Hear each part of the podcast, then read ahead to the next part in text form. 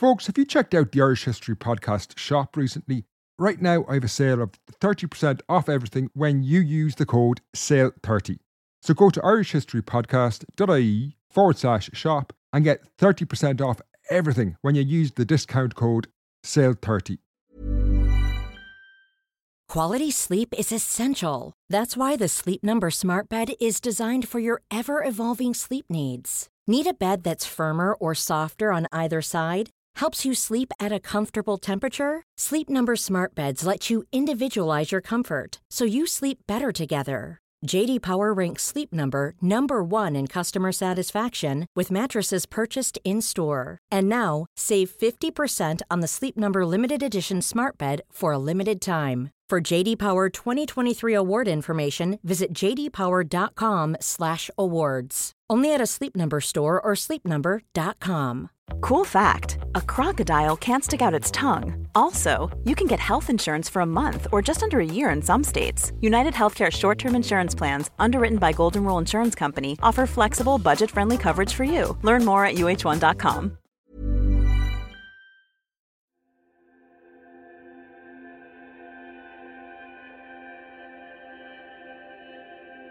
What is a Christian doing depositing metalwork into this bog of skulls and decapitated animals and cauldrons? These human remains are 100% de- deliberate depositions into this wetland environment. Hello and welcome to the Irish History Podcast. My name is Fin Dwyer. Every so often, an archaeological excavation hits the headlines, but rarely are they as sensational as recent discoveries at Gortnacrana in County Roscommon. What you heard at the top of the show gives you some sense of this remarkable site and what lies ahead of us in today's show. During a year long excavation led by Dr. Eve Campbell, archaeologists gained an intriguing insight into the often unsettling and strange rituals and spiritual practices of our ancestors. While news reports have focused on a large pagan idol found at the site, the team of archaeologists also discovered human skulls and large quantities of animal bone, which appeared to have been offerings to pagan gods. While the excavations have only recently finished, and it will take months, if not years, before we have definitive reports and analysis, I got the chance to interview the director of the excavation, Dr. Eve Campbell, for today's show. In this podcast, Eve reveals what she found, as well as some theories as to what this incredible site was used for. Now, before I start the discussion with Eve, I have two exciting announcements. Firstly, the War of Independence series is returning in two weeks' time on September the 19th. I'm really excited to be starting back on the series, and I want to take this opportunity to thank everyone who has supported the show on Patreon and Acast Plus over the last few months. You've allowed me to take the time needed to prepare the upcoming episodes. You are the people who ensure the show continues to be produced, so thanks very much. Now, while the War of Independence series is two weeks away, next week I have an exclusive episode for supporters of the show on ACAST Plus and Patreon. This is the story of the Nine Years' War. If you want to support the show and get that episode, Subscribing on Acast Plus or Patreon is really easy. There are links in the show notes below, and there's hours of exclusive content, while all episodes for supporters over there are ad free. You can find out more at patreon.com forward slash Irish podcast. The other piece of good news is that as the pandemic is easing here in Ireland, I'm delighted to announce my first live event in nearly two years is happening on September the 19th now, during the worst days of the COVID lockdown, it was hard to see something like this happening, so I'm super excited about this. It's going to be a really special day, and it's actually on a similar topic to this episode. Last summer, you will remember I made a series called The Road to Old Croghan, which looked at the story of an Iron Age ritual murder of a body found in a bog in County Offaly. Well, on Sunday, September the 19th, I'm organising a special event on Croghan Hill and the surrounding area, where Damien and Miriam, who feature in that series, will guide you through this amazing landscape, explaining the story of the bog body or Croghan man. It's going to be a super day. The whole event takes place outdoors, so it's going to be safe in terms of COVID. The tour will last about three hours and will take you to the summit of Croghan Hill and then into the bog where old Croghan man met his end nearly 2,000 years ago. Tickets are just $12.49 at croghan.eventbrite.com. As always, supporters of the show have a reduction. If you are a supporter, you can get 20% off tickets today. You'll find details in the show notes about how to get that offer. And now to the episode. The story of the site at Gortnacrana first emerged a few weeks ago when archaeologists reported that they had found a large pagan idol over 1600 years old at the site. So I began my interview with Eve by asking her about this rare artefact, of which only 12 have been found in Ireland. As Eve now explains, it was found on the first day of the dig. The site was found during pre-construction archaeological phase of works on the N5 in Roscommon. So we were an archaeological consultancy. We were drafted in to do the, to carry out those archaeological works. So the site was found during a process called test excavation. So it's basically where you dig a really narrow trench along the, route, the length of the road, and you have an archaeologist who's there monitoring. And if they spot anything archaeological, they say stop. That becomes a site, and it's excavated so that when the road goes ahead, no archaeological material is destroyed, which is, um, you know, because archaeology is really enmeshed into our planning legislation. So that's kind of the process. So it was a pretty normal day. We had identified what we call a burnt spread or a fulacht fiadh on the site in testing. Hundreds of these have been found in roads in Ireland. There's like they were really common site type, so it wasn't anything too exciting. And one of my colleagues was um, down on the site, and they were monitoring what's called the opening up the of the site. So just kind of stripping all the topsoil off, um, all the plough soil, which is all mixed up and doesn't really tell us much archaeologically. So they were monitoring that being stripped off, and it was during this process that they found the object. It was initially it was on its back, it was face down, so it just looked like a big tree trunk, you know. And there's tons of wood in bogs. If anybody is familiar with bogs, they're just full of old wood, not all, most of it not archaeological.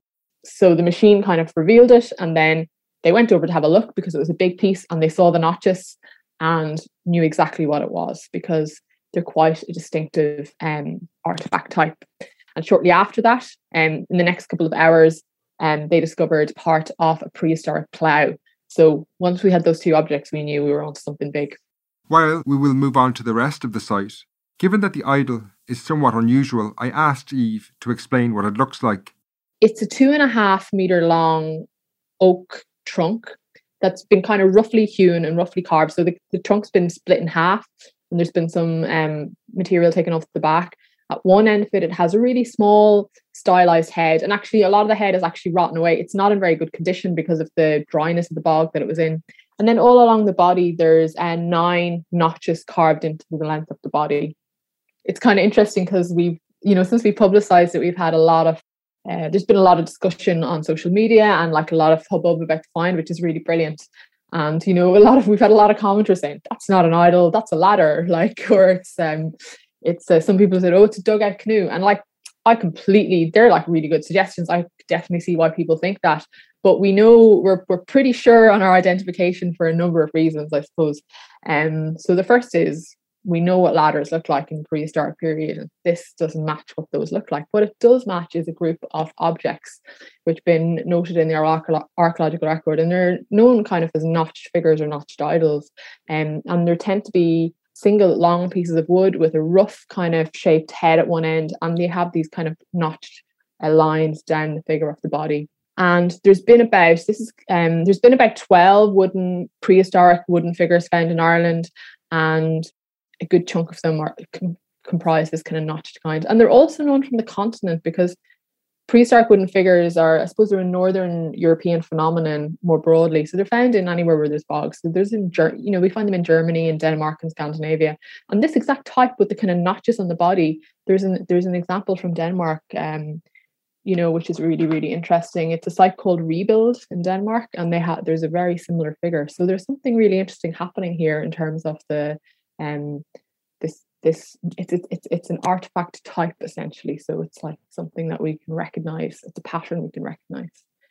And um, our object was actually broken in two in antiquity and that's something we can maybe come back to because you know there's a lot of discussion about the um, the killing of some of these are these these uh, figures you know. So there's um several of them have been noted to be placed into the bog in a deliberate way or pinned into the bog in a way analogous to the bog body. So that's one of the theories that scholars have talked about in relation to them. Interesting as this artifact was, what really sets the site at Gortnacrana apart was the wider context. The archaeological excavation continued for a year, turning up a huge range of artefacts. Before we talk about these, though, I first asked Eve to create a picture for you of what the site looked like so you have a better understanding of what we're talking about. Just a heads up if you're unfamiliar with them, a drumlin that Eve references is a small hill and they're common in the northern half of Ireland. Our site is essentially it's a shoreline site. So if you can imagine we have this east-west drumlin and at the bottom of the drumlin on the southern side of the drumlin you've got the slow river called the Owna River. And what ha- what happened was over time this river developed um, what's kind of called fen peat. So it's a type of peat that's formed from groundwater. So this fen peat developed all along the river, and there was a lake opening up to the east, and the, that all filled up with peat boggy ground, wet ground associated with the river. But we also have material on the dry land too. So we have some really interesting things. We have a barrow or a, a ring ditch, which is a type of later prehistoric burial monument. Eve then went on to explain the exceptional range of finds she uncovered. Just to summarise the site of Gortnacrana, what we essentially have is a, a, sacred bog where over several thousand years people deposited important objects, uh, human remains, and animal remains into the water. And um, the earliest deposition we have is from the late Neolithic and it continues all the way through to the early medieval period. And we have a sort of a focus in the later prehistoric period. And some of the kind of objects that we're talking about are we have a, a, a beautiful iron bladed dagger with a wooden handle. We have a bunch of bone pins. We have a gorgeous late Bronze Age copper alloy pin. We have uh, leather objects. We have a ard, which is part of a wooden uh, part of a plough. We have um, also part of a wooden cauldron, which is really interesting. Lots of kind of assorted other wooden bits of fragments of artifacts that you often get in bogs. So things, bits that could be part of vehicles or uh, fragments like that. Um, an iron spear, an iron blade. The biggest eco fact really that we we found on the site was animal bones. My office was packed to the gills with boxes of animal bones during the excavation. So we have huge amounts of obviously until the full analysis is done, we won't know exactly what everything is. But what we can tell so far is that we have a lot of cattle, we have deer, we have sheep, we have pig, and also we have a lot of dog as well. So a lot of this bone is what we call disarticulated. That means that it's kind of been, you know, the, the skeleton is in different bits, so maybe it's been butchered. But really interestingly, we also have quite a lot of semi-articulated or articulated animal remains. So that means the whole animal is going in with the flesh on the bone. So it's kind of like an animal burial or a partial animal burial. So we had a, an entire deer that was buried, and we had a bunch of dogs that were buried. We've got in and around 10 dogs on the from the excavation. Um, some of them are just the skull, but there's at least maybe three three of them that are the full dog that's been deposited into the peat. We also have a lot of decapitated heads. So we have um, quite a lot of cattle heads. So we know that it's been decapitated because we can see that the whole head is articulated. So we've got the top, the cranium, and then we also have the mandible. Um, so that we know when that went into the piece, it was the entire head and sometimes the top of the vertebrae. So that's a really interesting pattern. And then, of course, we have human remains as well.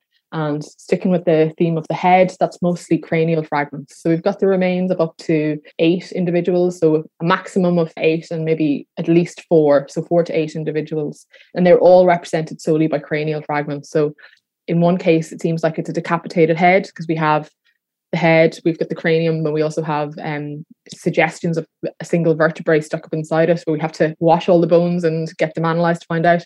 And in the other cases, it's just kind of cranial fragments. So the body was elsewhere, and they potentially like broke the skull or cut the skull and took the bones here because they felt it was important to deposit them into this one particular location. So Eve was slowly building up a picture of a sacred bog, but before I asked her what it all meant, I had to ask more about the human remains found at Gortnacrana. Ever since I made that series, The Road to Old Croghan, human sacrifice and the deposition of human remains in bogs in prehistory has intrigued me. In this instance, I was curious how did Eve know these weren't just the remains of someone who had accidentally fallen into the bog? Was there evidence of violence, such as cut marks? These human remains are 100% de- deliberate depositions into this wetland environment. They're all skull fragments. You know, one of them is seems to be like a decapitated head, like a severed head. The others are kind of fragments from the rest of the skull. So the bodies were elsewhere, and these pieces of the bo- the bodies were taken and deposited, um, along with other kinds of objects. We have these little groupings of objects kind of placed in. So a number of the skull fragments are placed in in association with um, parts of a wooden cauldron and with a number of other kind of heads. So we have a stag's head with colossal, really massive antlers. We have a number of cow heads. We have a horse's head and these human skull fragments. They're all put in together. But it's also really interesting that um, the river, the Aun Nor River, which our site is associated with, has a number of stray um, skulls that were retrieved from it and are in the museum. So within about like four kilometers of the site, there's at least three other skulls, um, some of which I think have been dated to the um, the Bronze and Iron Age. Um, so there's something really interesting happening here with the deposition of skulls.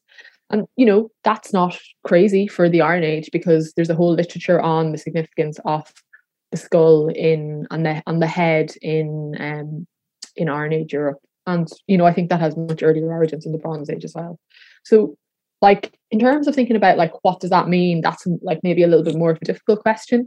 Um, and it could be read in different ways. So it could be read certainly as the skulls of the enemies you know severed and taken as battle trophies and put into this place.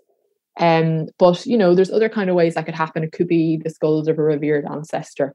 So um, you know that sounds initially a bit out there but you know think about catholic relics that many people might be familiar with. And um, we know that in prehistoric Europe, um, people are curating the bones of their dead and they're keeping them, they're keeping little bits of them and they're putting them into their houses and they're reburying them. So there's a really dynamic kind of um, interaction with the bodies of the dead.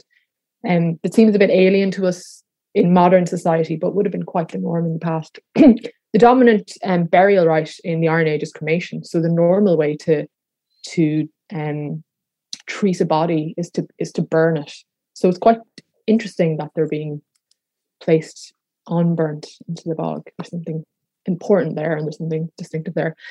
Hopefully, now at the moment, um, I have the bone the bones haven't been analyzed, but when they are analyzed, we'll be able to get a lot more information. So we'll be able to get like an, an you you raised the question of like cut marks. We'll be able to see, for example, if the if there's any cut marks on this on the particularly the, the kind of potential severed head to say if that was like cut with a with a sword or um, anything like that. And with the other skull fragments, we'll be able to see if there's any there's any marks on the skulls to see if they were like prized prized off the rest of the skull with blades or how that happened and also age possibly sex for some of them because we do have some with some of the diagnostic um uh elements such as like brow ridges and stuff so we can sometimes tell.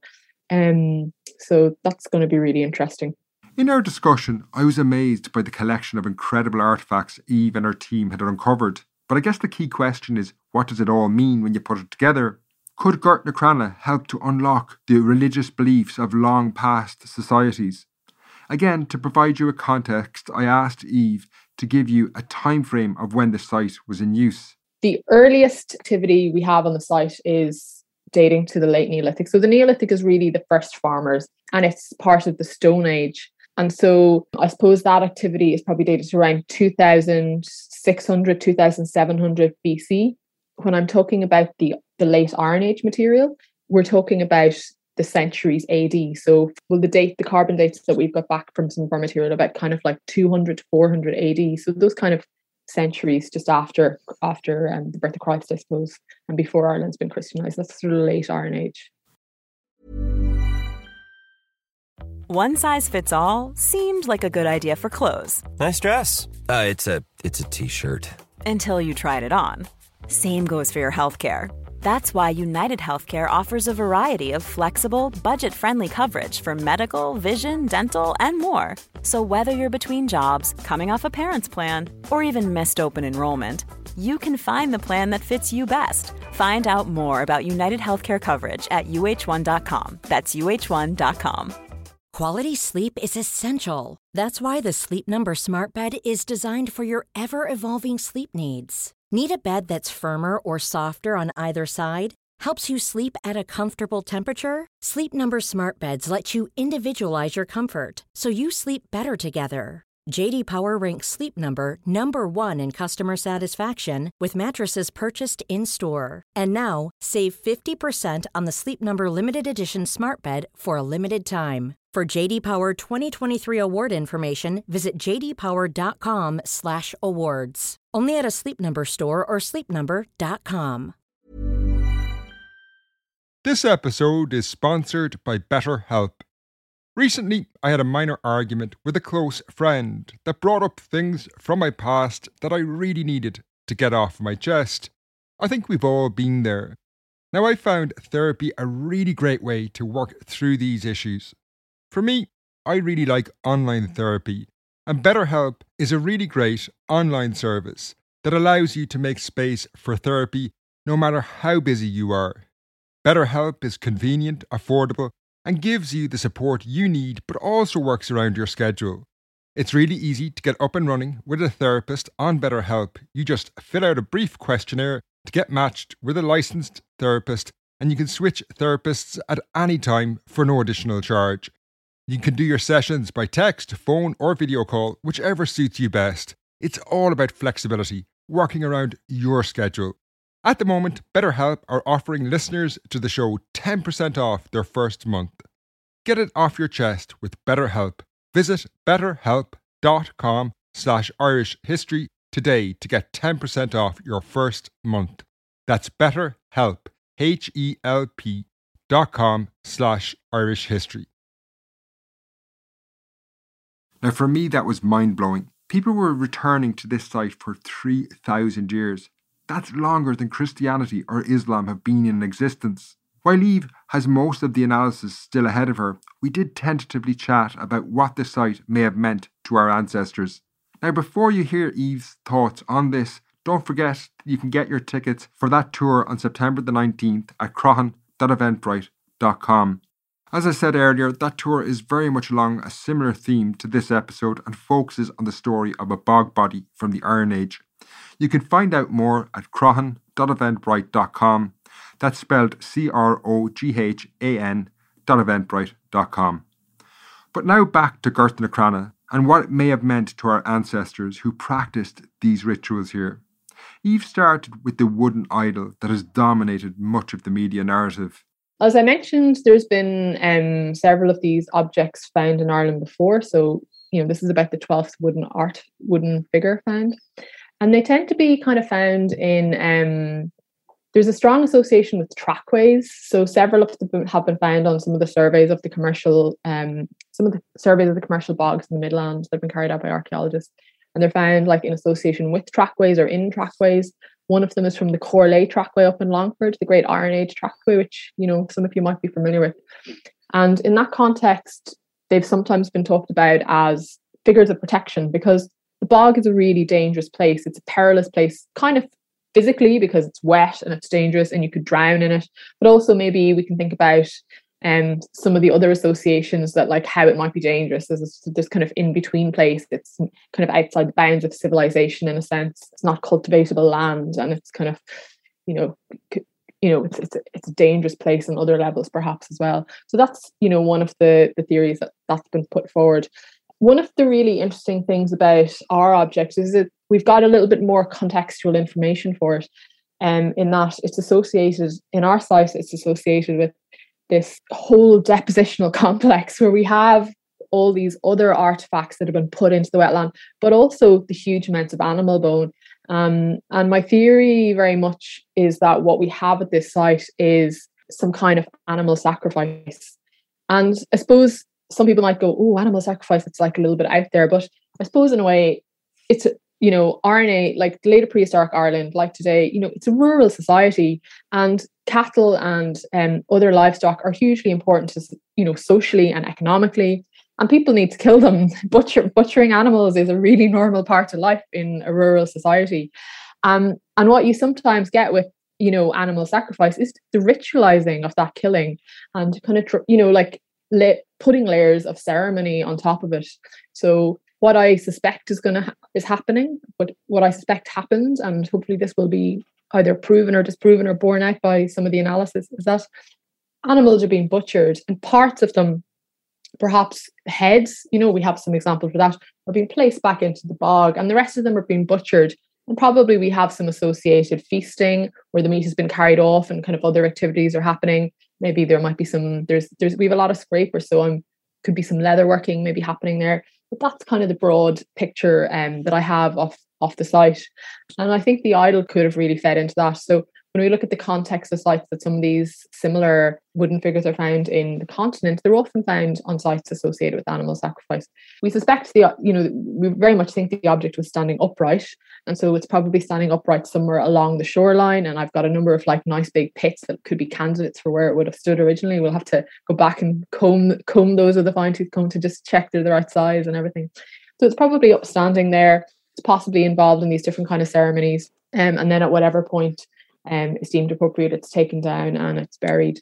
Just one comment on, you know, the, the object as a group. So one of the really exciting things about our object is the date. So it's actually got a really, really late date. So roughly um, 250 to 400 AD. So that's like really at the end of the Iron Age. It's just before Christianity is coming to Ireland. And really we know so little. We know we really know very little about what kind of um, beliefs and practices people had in pre-Christian Ireland. You know, it's tricky to it's tricky to find out. Um, so this is a really this site is providing us with a really interesting insight into that.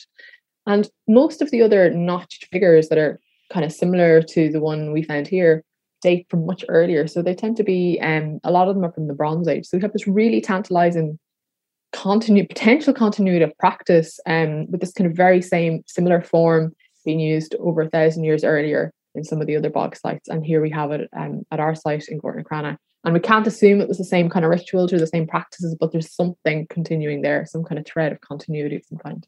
Eve also highlighted the wider landscape as being important in terms of understanding the site. I think there's some interesting things to, you know, to sort of parse out of like looking at wetland why people are putting stuff into watery context. And again, that's a really that's an ancient theme, and it's something that you get like around the world as well. It's kind of one of those perennial around the world and through time. People are drawn to water is sacred, isn't it? It's really central to survival and to life. Um, but there's also some kind of interesting material qualities that bogs have that scholars have highlighted as maybe being significant. So um, particularly with kind of stagnant bog pools, you get these kind of wonderful reflective surfaces. So in in a society where you don't really, you know, you don't have mirrors. So if anyone's going to see reflection of themselves or other people or of the sky, it's going to be in water. It's going to be in, in still water. You know, I was thinking particularly of say some of John Waddell's work on um, where he talks about the other world as this place of inver- inversion where everything's kind of back to front and the other way around. That these kind of watery, boggy places are kind of, you know, they're kind of like portals or like liminal places where you can access the other world or you can connect to the other world. They're also, you know, you know people talk about um you know they're outside of the cultivated land like you can't grow things in them. They're not like you know they're kind of this there's a wildness to them. There's a danger to them like because you can drown in them. They um they're not quite land and they're not quite water.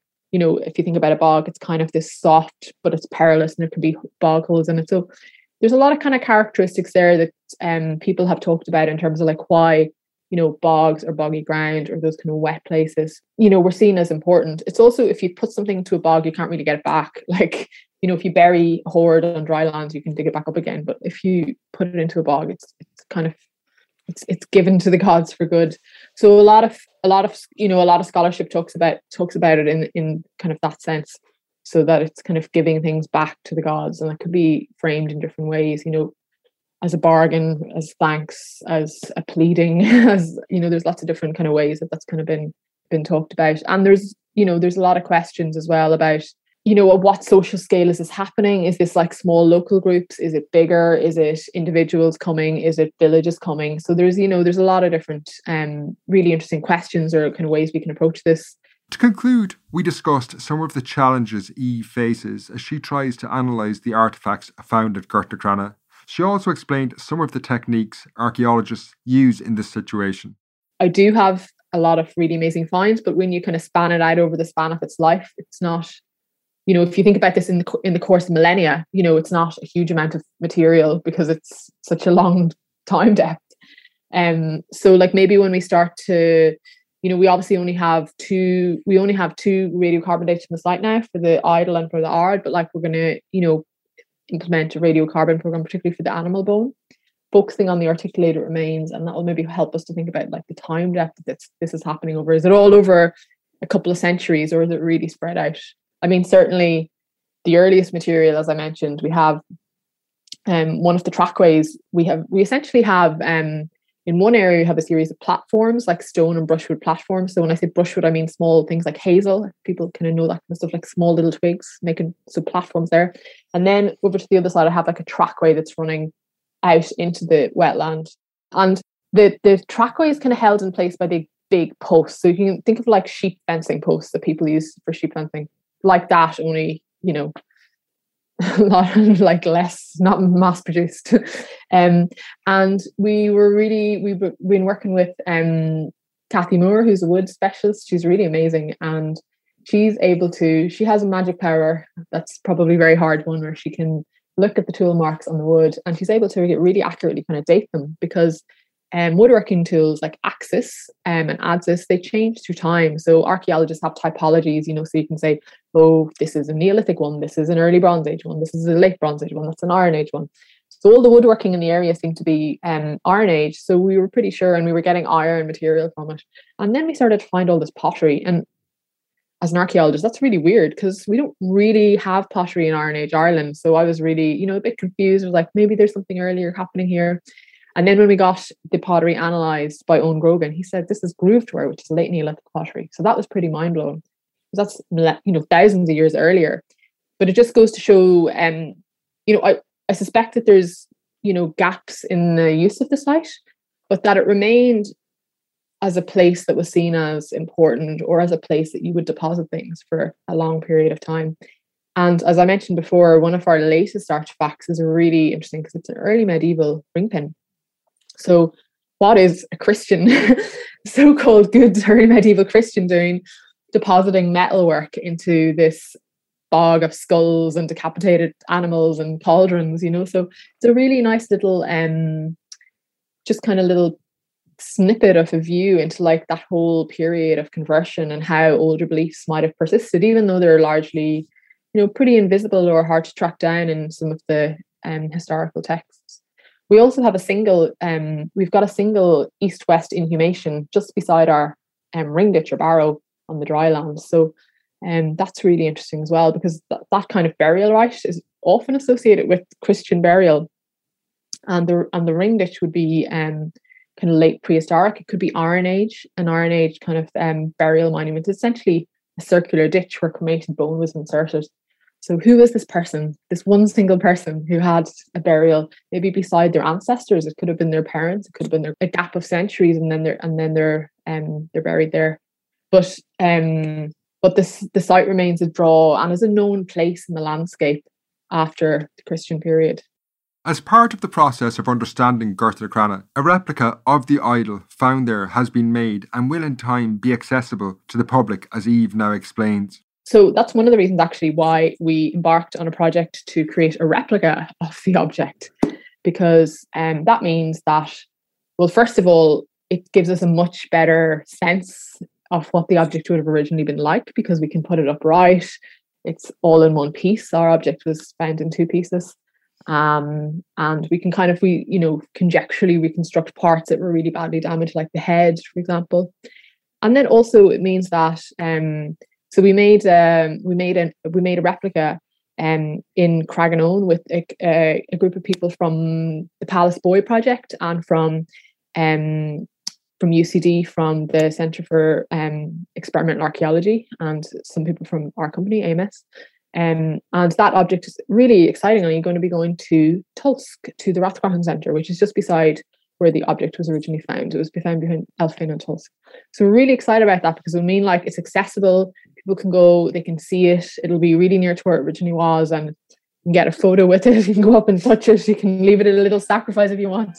In a way, you know, you really couldn't do with the original object because it's so delicate. I'd like to thank Eve for her time and this fascinating interview. I'll be back next week with that exclusive show on Patreon and Acast Plus on the Nine Years' War. Then the War of Independence series returns the following week. Finally, don't forget to get your tickets for that event on September the 19th at croghan.eventbrite.com. I'm looking forward to seeing you there. Until next time, Slán.